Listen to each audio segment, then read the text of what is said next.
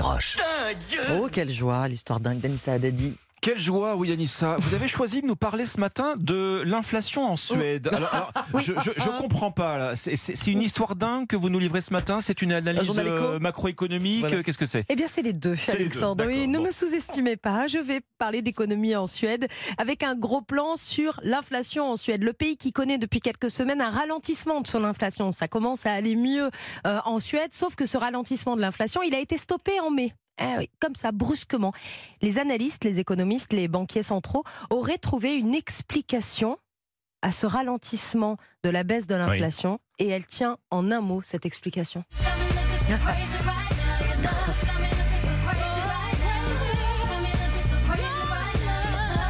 Tout est de la faute de Beyoncé. Voilà autre chose. Eh oui, ce sont donc les fans de Beyoncé qui auraient pu ral- ralentir l'inflation en Suède, Euh, relancer pardon l'inflation en Suède. Michael Graham, économiste en chef de la banque Danske en Suède, estime dans le Financial Times que les 90 000 personnes qui ont assisté au concert de Beyoncé les 10 et 11 mai à Stockholm auraient contribué au fait que le ralentissement de l'inflation soit moins prononcé en mai. Hmm. Pendant cette période, les prix dans le secteur du tourisme, vous avez compris le système, les prix dans le secteur du tourisme, donc les hôtels, les restaurants, les services de loisirs et les magasins de vêtements ont véritablement flambé pendant la période euh, avant Beyoncé. L'autre explication, c'est que les deux premiers shows de la tournée de Beyoncé en Suède, donc les 10 et 11 mai, ont attiré les fans du monde entier. Mm.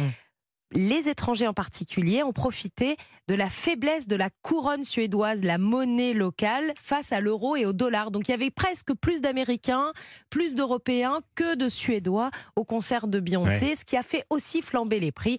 Vous imaginez bien que les Airbnb, les hôtels, les restaurants, Oh, bah, ils s'en sont pas privés, hein, oui.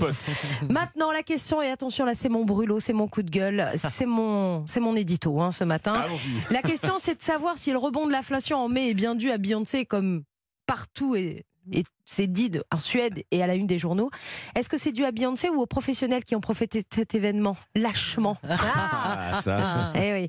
Parce qu'attention, il y a deux queens à qui il ne faut pas toucher. Queen Cat, Catherine Day, que nous avons la chance d'avoir ici à Europe 1, et Queen Bee, qui rassemble les foules et qui nous fait danser depuis des années.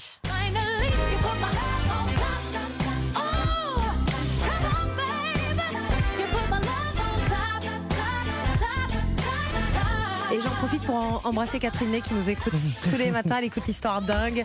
Donc j'embrasse, on la retrouve tout à l'heure euh, dans Europe On la retrouve 1 tout à l'heure, bien sûr. Alors, vous voyez, Beyoncé, quand on dit l'une des femmes les plus influentes euh, du monde, Ah bah bah, elle fait même, euh, vous acte, imaginez hein.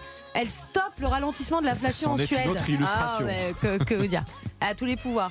Et Alban? Mais vous savez qu'on parle des Américains à Stockholm, mais au Stade de France, il y en avait aussi énormément parce que ça leur revenait moins cher de prendre un billet d'avion et une place de concert à. Paris plutôt que d'aller la voir aux États-Unis. C'est dingue. Puis ils sont prêts à tout C'est pour fou. suivre. Est-ce qu'à partir, de, hein. à partir de désormais, on peut dire toujours c'est la faute à Beyoncé Quoi qu'il arrive. Bah, quoi qu'il arrive, ça sera la faute à on Beyoncé. a Voilà, votre on thèse, ça. Anissa, sur l'impact de Beyoncé sur, euh, sur l'inflation dans le monde. Voilà, c'est ça. dans tous les continents. Merci beaucoup.